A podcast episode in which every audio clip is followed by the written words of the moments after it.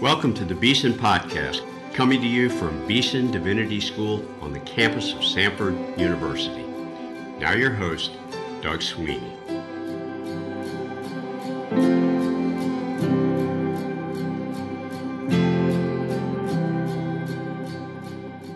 Welcome to the Beeson Podcast. I'm your host, Doug Sweeney, and I am joined today by Beeson's 2023 Alumnus of the Year, Oleg Turlac. Oleg leads Turlac Mission. He's preached the gospel in 34 countries, 13 of which are former republics of the Soviet Union. Oleg is from Moldova and has ministered for the past two years to refugees from Ukraine in surrounding nations, including the Czech Republic, Poland, Slovakia, and other countries as well. Brother uh, Oleg, thank you very much for being with us on the podcast today. Thank you for having me. Why don't we begin? I think some of our listeners know you already, but just for those who don't, just tell us a little bit about your background. Uh, where did you grow up? How'd you come to know the Lord and get involved in Christian ministry? Uh, I was born in the uh, Soviet Union, uh, the communist country. Um, and I like to call myself a stranger in the land because um, though I was born in Soviet Russia, I'm uh, Bulgarian by heritage my uh, ancestors moved from the Ottoman Empire and settled in the Russian Empire. And then my uh, grandparents moved to from Ukraine uh, to Moldova, where I was born. But at the time of my birth, uh, the Soviet Union um, uh, had the dominant atheist uh, atheistic ideology, and so it was quite a tough time for someone from a Christian family to attend school or even to be called Christian. Uh, I was uh, the only Christian child in my class, and uh, my heritage is a heritage of the persecuted church. My great grandfather, he was a pastor in southern Ukraine of a uh, Baptist Church, and uh, just for being a preacher of the gospel, he was sentenced for uh, 10 years of uh, Stalin's Gulag camps. So, like one night, a black truck came to my great grandparents' home, and he was taken away for long. Uh, 10 years of the uh, Siberian camps. My grandfather had to spend five years behind bars for being a Christian. And my parents, um, just because they were faithful to Jesus Christ, they were denied any opportunity to receive um, higher education, didn't go to college or university. So I grew up in these circumstances where Bibles were scarce. I longed to have my own personal Bible, a copy of the Bible, but couldn't have it. And uh, just seeing that uh, heritage of faith in my family, of how faithful they were to Christ, in spite of uh, tremendous persecution, um, I decided to dedicate my life to Jesus, and I did it, did so early on in 1987. I was only 11, but I decided to uh, follow Christ. Um, at that time, uh, a deacon at the church that we were attending, uh, he gave me a precious copy of the New Testament couldn't get the whole copy uh, of the whole Bible, but just the New Testament that was probably smuggled from from abroad. And I treasured that copy of the New Testament just like maybe a teenager at this time would uh, treasure an iPhone 15 that they would be mm. uh, gifted. And I read that New Testament, you know, from the Gospel of Matthew to the Book of Revelations, and that book became uh, precious to me and continues to be the most precious thing in my life until until now. And uh, just through the reading of the scripture, seeing the ministry of Jesus, seeing the work that Apostle Paul did um, in uh, in the uh, in the uh, cities of the Roman Empire, um, his epistles to churches, things that he went through. I kind of identified with those experiences, and I wanted to serve the Lord. So in 1992, I started uh, my preaching ministry. I was quite young, barely 16 years old, and uh, preached my first sermon in a fairly large uh, church. And uh, since then, I've been preaching the gospel uh, all over the uh, former Soviet Union. And um, I'm glad I chose this uh, wonderful and privileged vocation. Mm. That's wonderful. So many more questions we could ask about your past, but I think um, the main thing I want our listeners to know about you and your ministry has to do with the present because you're involved in such urgent gospel ministry work uh, in and around Ukraine right now. So let me kind of fast forward us to almost uh, the present day and ask you about February the 24th, 2022, over a year and a half ago now, the day that Russia invaded Ukraine. Um, what happened for you on that day? What went through your mind? What did you start to think about uh, in terms of your own ministry in Europe? Well, I remember that day quite vividly, actually, uh, here in Canada, where I am now. Um, uh, it was February the 23rd, uh, it was in the evening, and uh, I remember that uh, the children and uh, Natasha, my wife, already went to bed, and I think that God, God just kept me, kept me awake. And usually I don't turn the TV this late at night, but I decided to turn it on, and I just saw the news broadcast that uh, Russia just started bombing Kiev and uh, other cities in uh, Ukraine. And so my heart ached and um, uh, remained heavy since that, that minute. Uh, at first, it was a shock because uh, though there were signs that the war was imminent, we didn't believe that such war was possible between two na- the two nations that kind of share a common heritage. Uh, both Russia and Ukraine are Slavic nations. There are very close family ties between both nations. Uh, so it's like um, imagine if, uh, let's say, Alabama and Mississippi went to war with each other.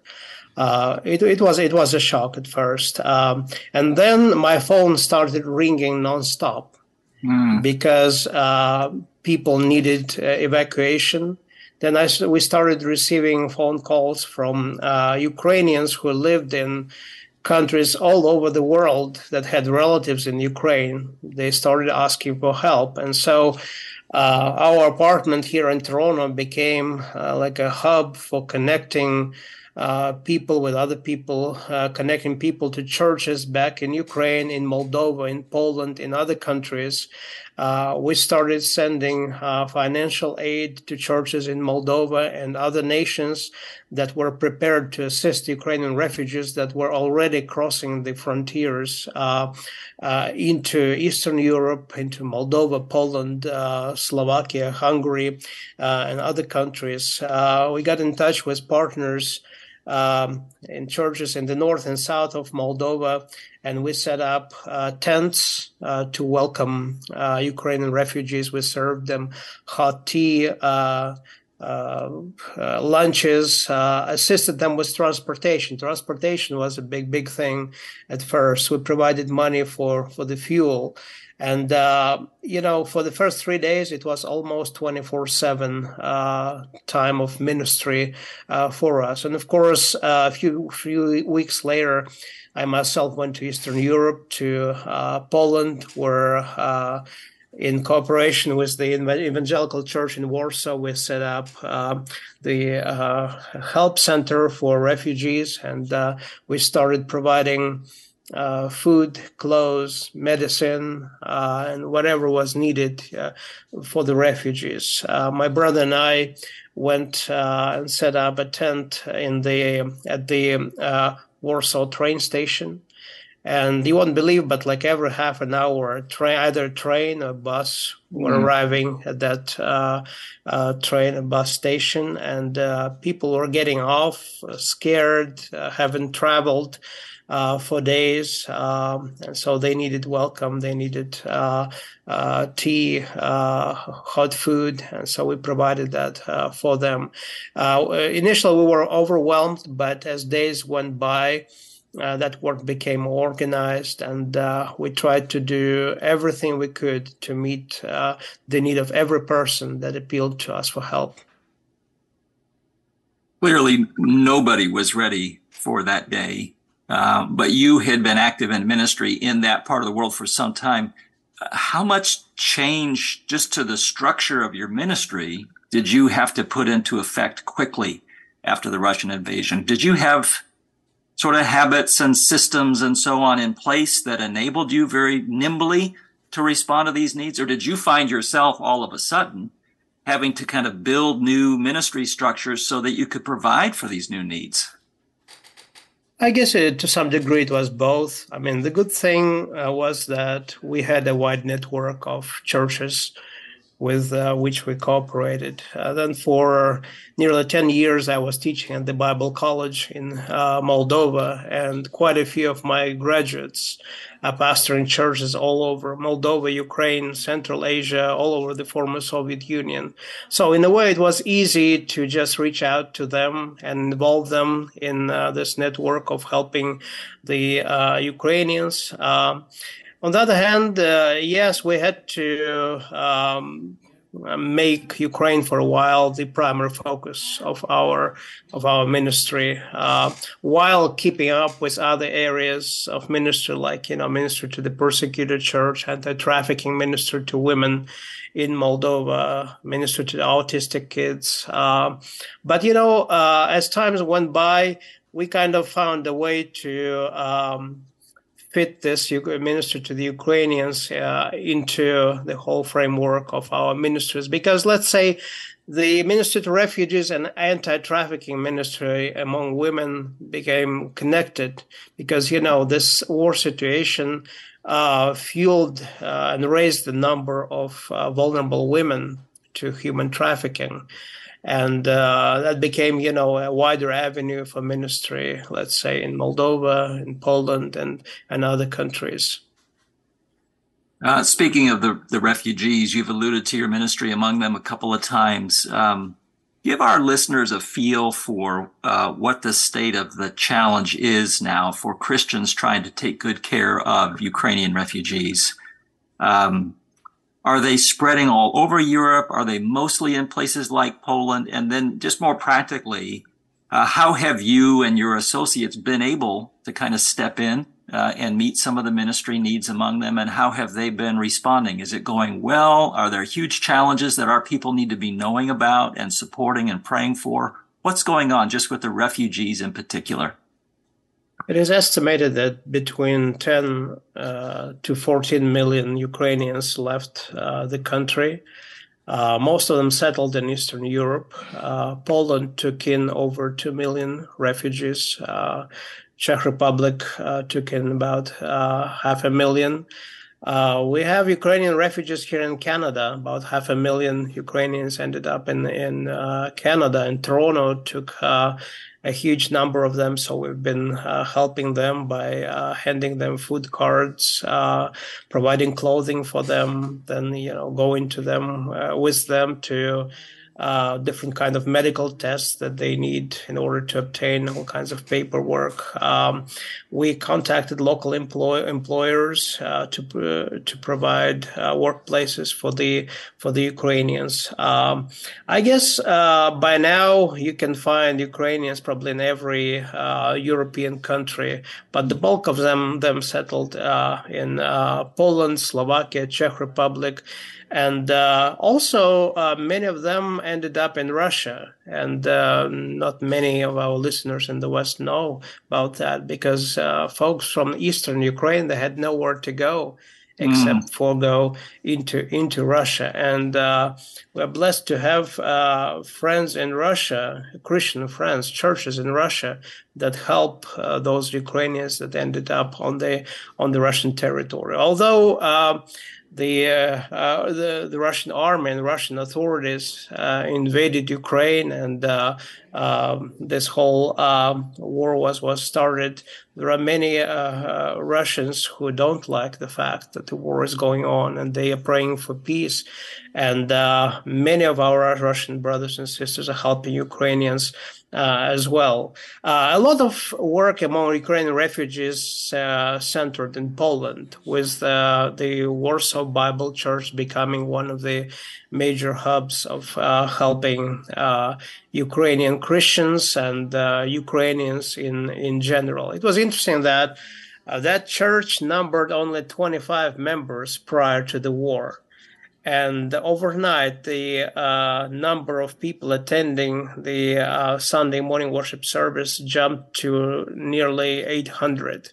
Wow. Uh, it was like a huge, huge, huge growth because, you know, people just needed help. And uh, people, when they're vulnerable, uh, they open up to the preaching of the gospel. They start seeking God. When they can't rely on uh, earthly riches, on uh, the systems that they were that they were used to that no longer exist. They just naturally seek God and they go um, uh, to church. And uh, it was wonderful that uh, we we had one, uh, great partners there. So they provided space, and we, along with many other mission organizations, supplied food, clothes. We supplied Christmas kids, Christmas gifts for, for children. We supplied heaters for Ukrainians because it was hard for them to survive without heat in the winter. And then, you know, once uh, the dam in Kakhovka in Ukraine was blown up. That created a natural disaster. So water, fresh water, uh, became uh, a big, big concern for Ukrainians. So we provided uh, huge one-ton cisterns for Ukrainians inside the country, and also we continue to support pastors inside Ukraine.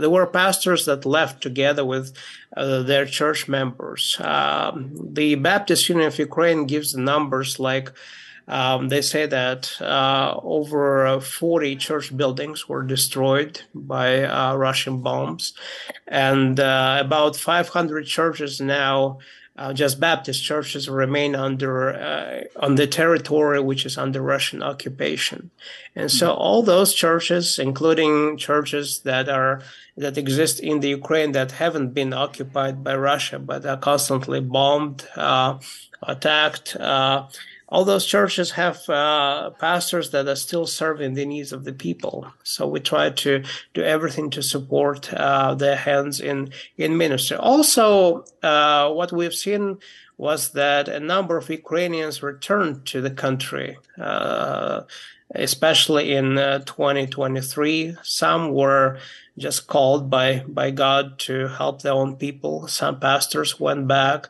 and. Um, they're reporting that uh, there are great numbers of people that would never think of attending church that, that are now coming to churches. Up to 80% of those in attendance are now uh, are those people whom we call the, the unchurched. And uh, that's a great joy um, to to all of us because people are accepting Christ. People are coming not just to receive uh, humanitarian aid, but they come and listen to the gospel. And this is the prime opportune time uh, for mission work in Ukraine, even under these difficult circumstances. Mm. Uh, I'm one of many people who has the privilege of receiving your uh, regular ministry newsletter. And in one of the recent newsletters, you shared a story uh, about Yuri and Anna, Ukrainians in their early 40s who escaped Mariupol and eventually became Christian. Um, it might uh, be an encouragement to our listeners to hear just a little bit about that uh, that couple and how they came to know the Lord. I met Yuri and Anna in uh, Poland and uh, spent quite quite a lot of time with them and uh, tried to do everything to help them and their two daughters. And uh, they escaped Mariupol, which was uh, captured by the Russians, and that's the city that was almost entirely destroyed by the Russian forces. Uh, I think it was a city of about 200,000 people, and today according to the information that I have, there are fewer than 10,000 people that uh, live there. But uh, Yuri and Anna, uh, they uh, were barely able to escape um, uh, from from that city, and uh, of course, when it was heavily bombed, they lived in fear. They lived in the basement, and when there was a break in the bombing, they were able to get out of the city, which was not not easy. And then they traveled for more than two days uh, through the Ukraine. in trains that didn't have any lights uh, during the night because uh, they were afraid that trains would be bombed. Uh, they made it uh, to to Poland, and Yuri and Anna they didn't know Christ. Uh, they were just you know secular people. Uh, Yuri was a firefighter. Um, Anna she was an accountant, but while in in Poland. Um, they uh, came across uh, some Christians that invited them to attend an evangelical church, and Yuri and Anna decided to to go. Uh, because um, though they didn't know God, they admitted that they prayed to Him, prayed that, they, that He would save them from the bombs and their two, two children. And once they came to church and heard the preaching of the gospel, uh, they realized that uh, God just saved them for for the purpose. You know, he brought them out of the Ukraine for a very special purpose that he wanted uh, to draw uh, them uh, near to him. And they opened their hearts to uh, the message of the gospel, and they made a decision to follow Jesus, Jesus Christ. And right now they are so full of this uh, zeal uh, for the Lord. They love to sing, they love to proclaim uh, uh Christ, and uh, it's just uh, wonder. it's it's just amazing just to see how how much you know this story of escape impacted their lives, led them to the Lord, and also now it serves as a testimony to other Ukrainians to whom they are witnessing about uh, Jesus Christ. Oh, wonderful. Thanks be to God. Well, I'm, I'm thinking now too, it might be helpful to our listeners uh, if we pan back out a bit and let you inform us, educate us uh, a bit on the state of gospel Christianity, evangelical Christianity in and around Ukraine today. There are a lot of people in Ukraine uh, who would profess uh, to be Christian, but a, a, relatively small percentage who would be gospel committed uh, people with a, a, vital faith in Jesus. Is that right? Tell us just a little bit about the spiritual landscape in Ukraine and how it is that uh, evangelical ministries like yours are trying to kind of step in and make the right kind of difference there. Uh, most of Ukrainians belong to the uh, Eastern Orthodox Church or Ukrainian Orthodox Church, uh, with uh, some of the Western Ukraine uh, Ukraine's population belonging to the Greek Catholic Church, which is essentially um, holds to the Eastern Orthodox worship style, but reports to the Vatican. And this has to do with uh, uh, Ukrainian history because, you know, the part of Ukraine, the western part of Ukraine, belonged to Poland and Hungary uh, prior to World War II. And so that's why the um, uh, this uh, uh, this membership um, to in different churches is a, a bit a bit diverse. Um, but by about um, I would say about one to two percent of Ukrainians claim to be uh, evangelical. Um, and uh, Ukraine, uh, prior to the war, boasted to have more than 2,000 just Baptist churches, not counting Pentecostal and uh, independent and uh, Methodist churches. Um, and so, um, uh, right now, uh, many evangelical evangelical churches are trying to use this uh, uh time of war uh, to help Ukrainians and also proclaim, proclaim the gospel of uh, Jesus Christ. And Baptists, especially, see their numbers rising in spite of the war because people are so open to listening to the gospel of Jesus Christ. Moldova is also mostly Eastern Orthodox, just like Russia is. Uh, Moldova boasts the largest number of evangelicals per capita in the whole former Soviet Union. Um, but still, the number of uh, evangelicals is very low compared to the Eastern Orthodox. Also, we minister in uh, Central Asia with the um, Muslim majority uh, population, and uh, over there, the numbers of uh, Christians are very, very small. Uh, but uh, they're growing because the church there is persecuted. uh, the church there in the in the countries that we call the stands, uh, formerly uh, Soviet countries of Central Asia. Uh, uh, the church lives under severe restrictions uh, where you cannot like proclaim the gospel openly. you cannot start new churches. Uh, and so quite a few believers have to uh, meet in, in homes. They have to meet outside under the open skies. Um, if uh, someone wants to be baptized, those baptisms are usually baptisms are usually uh, held in in secret, or um, people just make sure that there is no one uh, around because there would be uh, persecution. And uh, I would say that from about 1989 until about the year 2000, uh, those formerly Soviet nations, that territory experienced uh, tremendous freedom for preaching of the gospel. And uh, it was utilized, it was used by missionaries, uh, it was used by quite a few uh, American English mission, organ- mission organizations to bring the gospel to Russia, to Ukraine, to Moldova.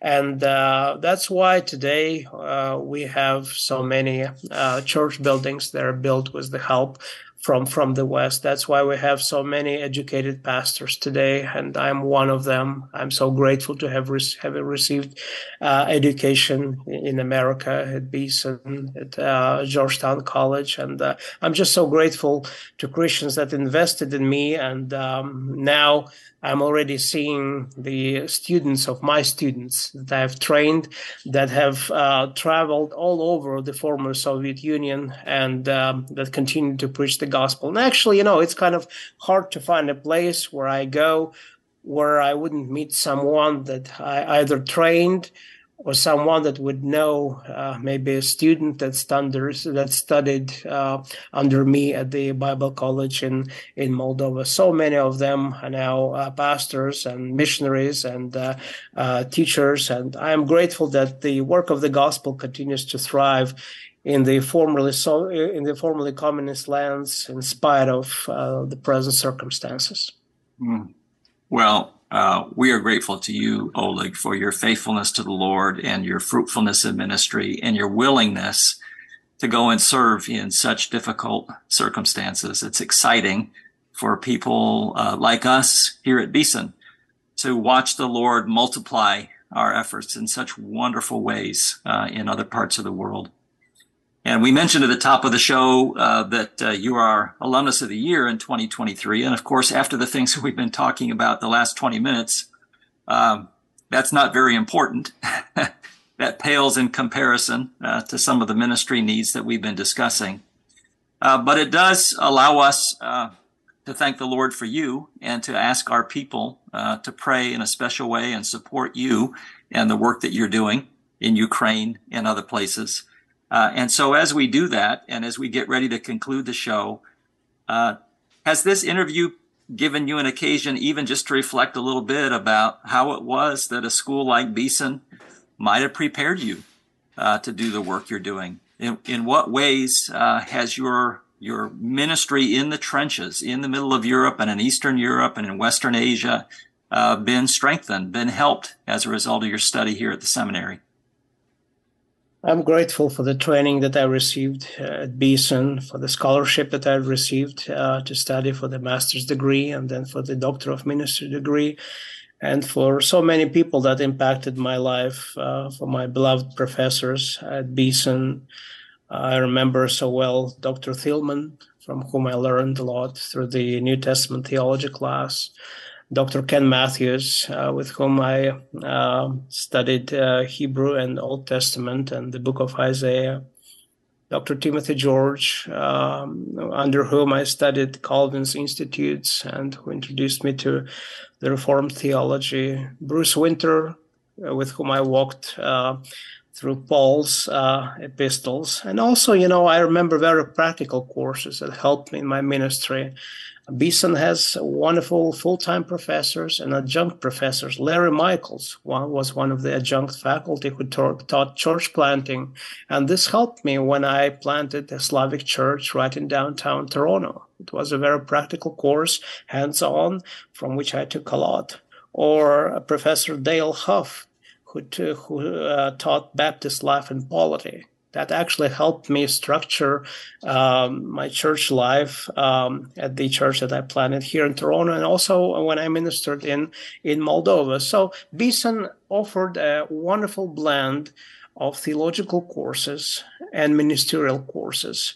And so, on one hand, it was a very high quality theology languages uh, training uh, combined with very uh, practical hands on uh, things that actually helped me in my in my uh, ministry. And also, you know, it wasn't just Beeson or Samford that impacted me.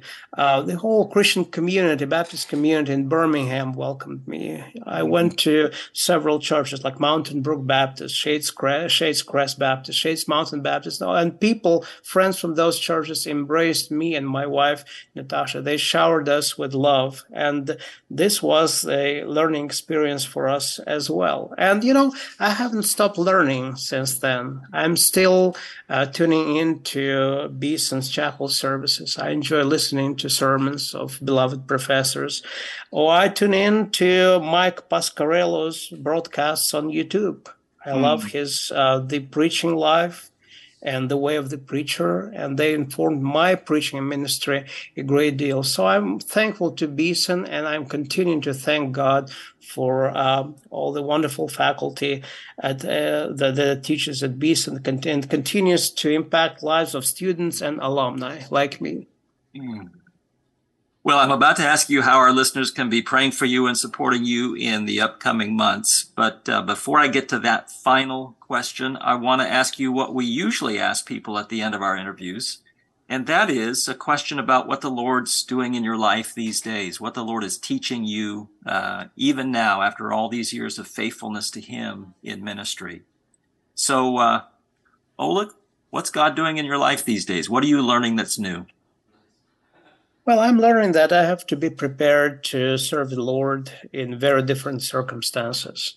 And uh, I just see his plan in my life. Uh, I think that he was preparing me from the very childhood. Um, having experienced persecution as a, as a child, I can now minister to those that are persecuted. Uh, haven't, haven't lived in the uh, under uh, the circumstances of the atheistic Soviet Union, where things were scarce, I can understand those who are refugees now, and I can minister to them. I am being taught that I have to be prepared to preach in season and out of season. I have to preach uh, whenever I ask. I am asked uh, in uh, churches, at train stations, on the streets, uh, to big crowds, or even to three or or four people. I'm also learning that uh, the time that I live in is a time of unexpected crises, and that kind of teaches me to be um, ready 24 7 to minister to other people. I always have my suitcase packed just in case I have to hit the road. And uh, uh, my slogan or my motto for this year is uh, the text from Isaiah Whom shall I send? And I always respond to the Lord, Here I am, Lord. Send me. I'm ready to go. Wonderful. All right. So before we conclude, uh, and because uh, you're doing such crucial work right now, and our, our listeners really need to get behind it, uh, how can we be praying for you and supporting you in your work? On the personal front, please remember my family. Uh, we have two children, Roman and Victoria. And Roman, our son, is 16 years old and he is autistic and has a severe developmental disability. So pray for him and pray for my wife Natasha and I as we um, uh, take care of him, and especially when I'm gone. When I'm gone, when I travel on mission, so that the Lord would protect and show His His grace uh, to him. Pray for wisdom for me because I have to preach in different contexts, uh, in different situations, so that the Lord would set His word um, and uh, I would uh, proclaim it not as my word, but but His word, and also pray for safety in travels. You know, there are some countries where I can go in into without any restriction, but there are some very difficult areas in our world where Christ is not welcome. And travel to those countries is quite challenging, especially crossing the borders. I need a lot of wisdom when I cross borders of what to say, uh, when to say things, and when to be silent and let the Lord uh, just act in the hearts of people who uh, let me through uh, the the borders, and just uh, just keep me in your prayers because much of my time as a missionary is spent uh, on on the road, and those of you who might listen to this broadcast and who are missionaries know what I'm talking about. Um, I'm a missionary. I'm sold out to missions, and uh, I'm asking for prayers that the Lord would help me um, fulfill my dream of preaching the gospel, uh, the gospel in all 15 former republics of the Soviet Union. So far, I've preached in 13, but my dream is to preach Christ in all 15 of them. Mm. You have been listening to Dr. Oleg Turlac. He is Beeson Divinity School's Alumnus of the Year in 2023. Much more importantly than that, he is a faithful minister of the gospel of our Lord Jesus Christ all around the world. Uh, in Toronto, Canada, his home base, and then uh, very importantly these days in Central and Eastern Europe and Western and Central Asia. Please pray for him. Please support our brother Oleg. Thank you for tuning in. We love you and we say goodbye for now. You've been listening to the Beeson Podcast, coming to you from the campus of Samford University. Our theme music is by Advent Birmingham. Our announcer is Mike Pasquarello. Our engineer is Rob Willis, and our show host is Doug Sweeney. For more episodes and to subscribe, visit beesondivinity.com slash podcast. Can also find the Beeson Podcast on iTunes and Spotify.